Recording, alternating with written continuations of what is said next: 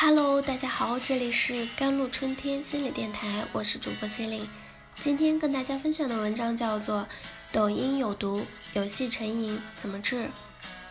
女友迷上看网络小说，看了个开头就打不住，十几章后平台开始收费，首充之后那部小说还没看完，又得二充三充，后来索性办了个包年的 VIP，看小说看得他眼神无光，面容憔悴。女同事刷抖音刷得没精打采，累了一天后躺在床上玩抖音，一个视频才十来秒钟，但是架不住走量，刷着刷着就忘记了感知时间的能力，熬到了两点多才睡，早上五点的闹钟才能勉强的被叫醒。还有一个男生给我发来私信，他大四的时候跟着室友打游戏。打得废寝忘食，连毕业论文都花钱雇人写。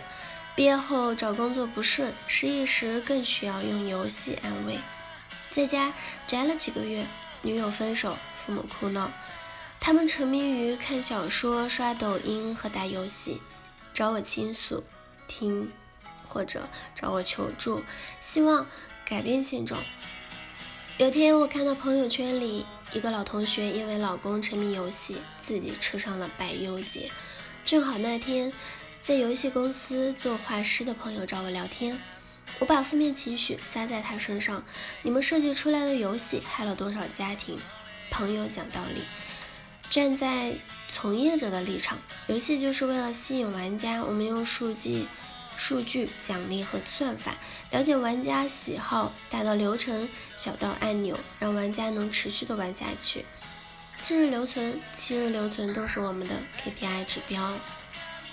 站在一般人的立场，就算没有游戏，还有小说、漫画、偶像剧、交友软件，外界的诱惑防不胜防。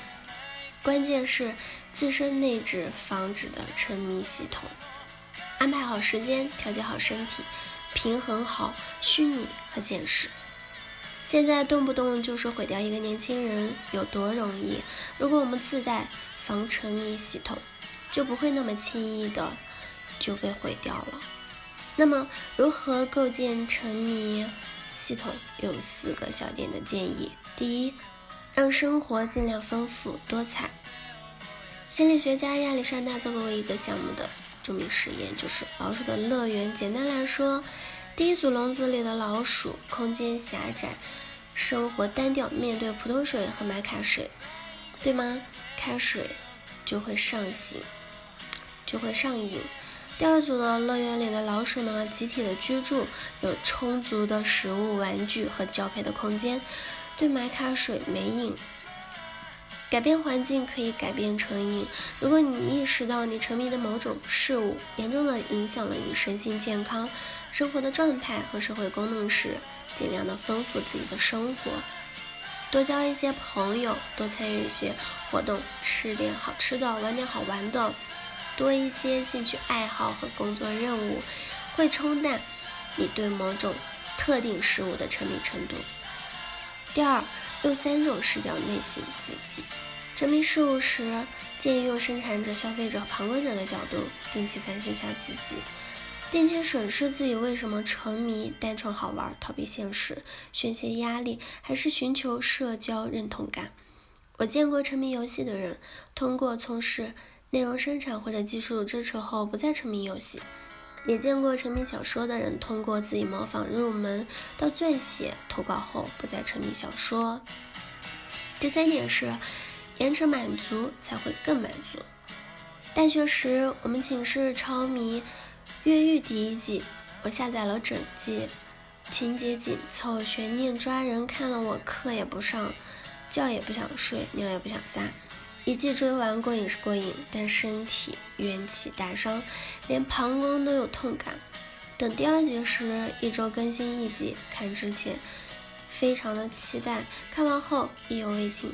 等剧的过程中，和同学们讨论剧情、研究人物、猜想情节，我竟发现这样被动式的延迟满足，让我比连续剧刷剧啊感悟更深，体验的更好。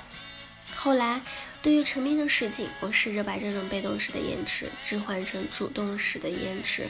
就算再沉迷，也提醒自己慢慢享受更有滋味，不要一次性的用力过猛，别给沉迷的东西抹黑。谁都有自己沉迷的东西，那种乐在其中、心怀憧憬、辗转反侧的感觉，让人觉得生活真带劲儿。不少人还因为沉迷的事情学到技能。我见过热爱动漫的女孩日语说的很棒，粉丝女站长的组织策划能力一流。但如果因为自己的过度沉迷导致了伤害家人、身心迷匪、生活颓丧、事业下滑，以后回忆起沉迷的事物，会夹杂着遗憾和后悔，甚至怨恨。这些东西都是荒废了自己的青春。所以。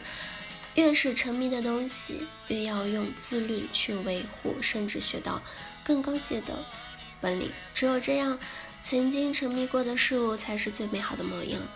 别人也觉得喜欢这玩意的人很高级，至少觉得你是累了以后的智力休息。别让你的沉迷毁了你，必须要自带防沉迷系统，并定期升级。好了，以上就是今天的节目内容了。这里是甘露春天心理电台，我是 C e l i n e 我们下期节目再见。